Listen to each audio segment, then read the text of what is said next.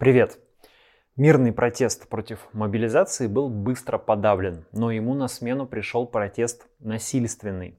В Дагестане протестующие дрались с полицейскими, в Иркутской области пришедший в военкомат мужчина тяжело ранил выстрелом военного комиссара, а поджоги военкоматов и офисов Единой России происходят уже по всей стране. Роптать начинают и мобилизованные, которым на минуточку выдали оружие. В сегодняшнем видео поговорим о том, как в России резко нарастает нестабильность и к чему все идет. Главной точкой сопротивления мобилизации стал Дагестан. В последние два дня в Кавказской республике проходили заметные акции протеста. В селе Эндирей Хасавюртовского района Дагестана местные жители перекрыли федеральную трассу Хасавюрт-Махачкала, а затем в самой Махачкале – местные жители вышли на площадь, где вступили в столкновение с полицейскими.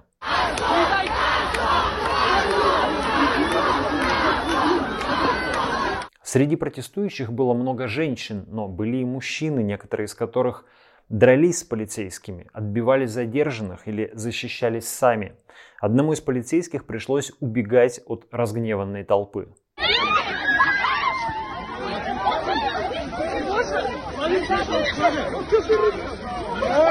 Как объясняют дагестанские оппозиционные активисты и общественники, было несколько предпосылок к тому, чтобы серьезный протест начался именно в Дагестане.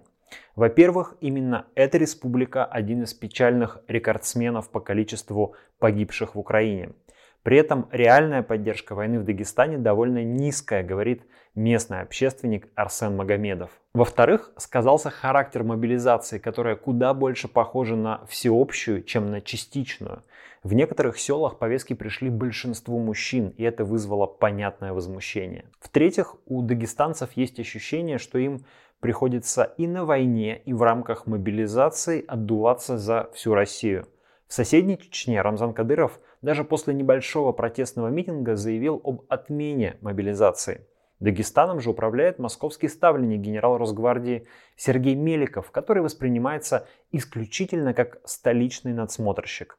Поэтому протест быстро приобретает антимосковский характер. На акциях протеста в Махачкале были задержаны более 100 человек. И сегодня в дагестанских телеграм-каналах распространялась информация, что если их не отпустят, дагестанцы будут перекрывать дороги и мешать движению поездов. На момент записи ролика не ясно, насколько широко развернется этот протест, но тот же Арсен Магомедов прогнозирует, что рано или поздно в республике случится настоящий социальный взрыв. В остальной России протест тоже получается далеко не мирным. С момента объявления о начале мобилизации произошло уже более десятка поджогов военкоматов, большинство из которых, правда, не привели к серьезным последствиям, однако явление становится все более системным и массовым и будет мешать работе по мобилизации. Но самый тревожный для власти случай произошел сегодня в Усть-Илимске Иркутской области, где Пришедший в военкомат молодой мужчина выстрелил в военкома, когда тот рассказывал собравшимся о скорой отправке на войну.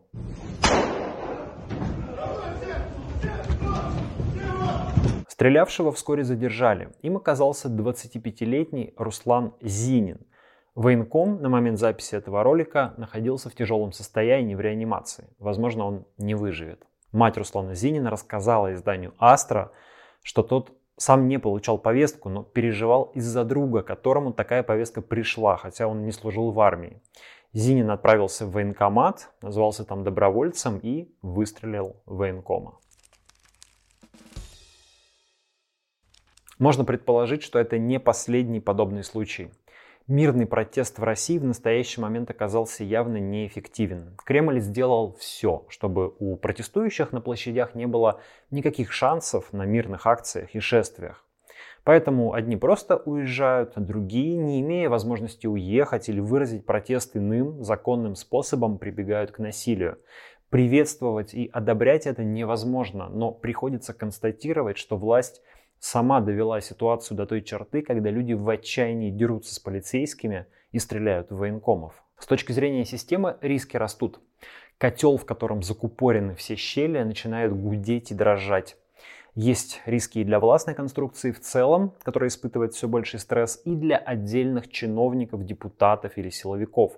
В тех же военкоматах сейчас придется принимать дополнительные меры безопасности, что явно осложнит и без того бестолковую работу по мобилизации, у людей будет нарастать агрессия ко всем представителям власти на местах. Роптать начали и сами мобилизованные. Им раздают ржавое оружие и без особой подготовки спешат отправить на фронт. Мужчинам обещали героическую службу по защите Родины.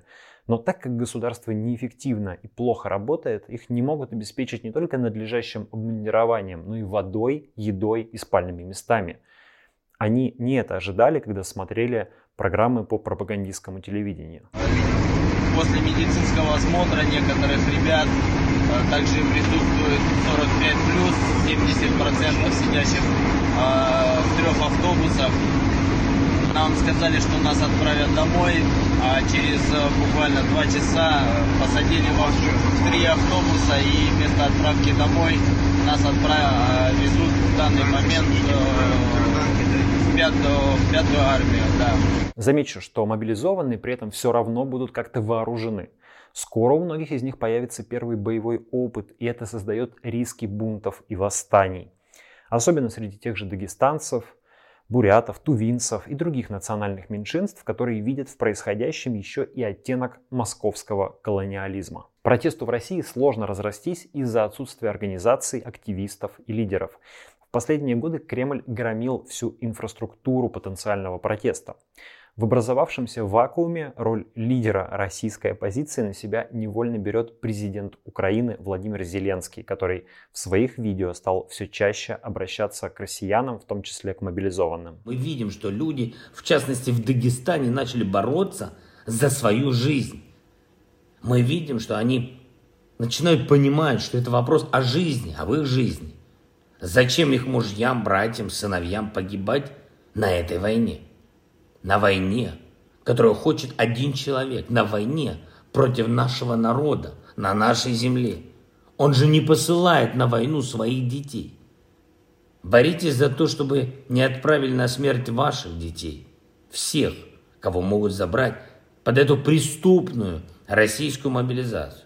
За минувшие выходные в СМИ несколько раз появилась информация, что границы России для подходящих под мобилизацию мужчин могут быть закрыты после 28 сентября, когда официально пройдут так называемые референдумы на оккупированных территориях. Настойчивость этих сообщений, исходящих из неофициальных источников самой власти, создает впечатление, что Кремль пытается стимулировать скорейший выезд из страны всех потенциальных несогласных.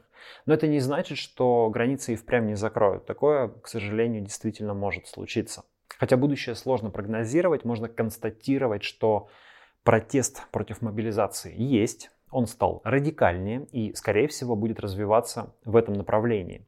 Нельзя исключать акты индивидуального террора в отношении чиновников, политиков, силовиков, волнения среди мобилизованных и нарастание сепаратизма в национальных республиках. Иронично, что Путин, все время предостерегавший от распада России, сейчас сам создал мощный стимул для сепаратизма. Дагестанцы вспоминают времена Шамиля, воевавшего с Россией, а буряты осознают в себе монгольские корни и понимают, что к стране, власть которой хочет отправить их погибать, у них не так уж много теплых чувств. А для самого Путина вероятность мирно умереть в собственной постели снижается. Но он, конечно, еще доставит России и миру много неприятностей. На сегодня это все. Меня зовут Дмитрий Колезев. На этом канале каждый день по будням ролики с обзорами и разборами важных новостей. Подписывайтесь, чтобы не пропустить новые видео и оформляйте подписку на Патреоне или Бусти, чтобы поддержать проект донатами. Или сделайте разовое пожертвование по ссылке в описании видео. Пока!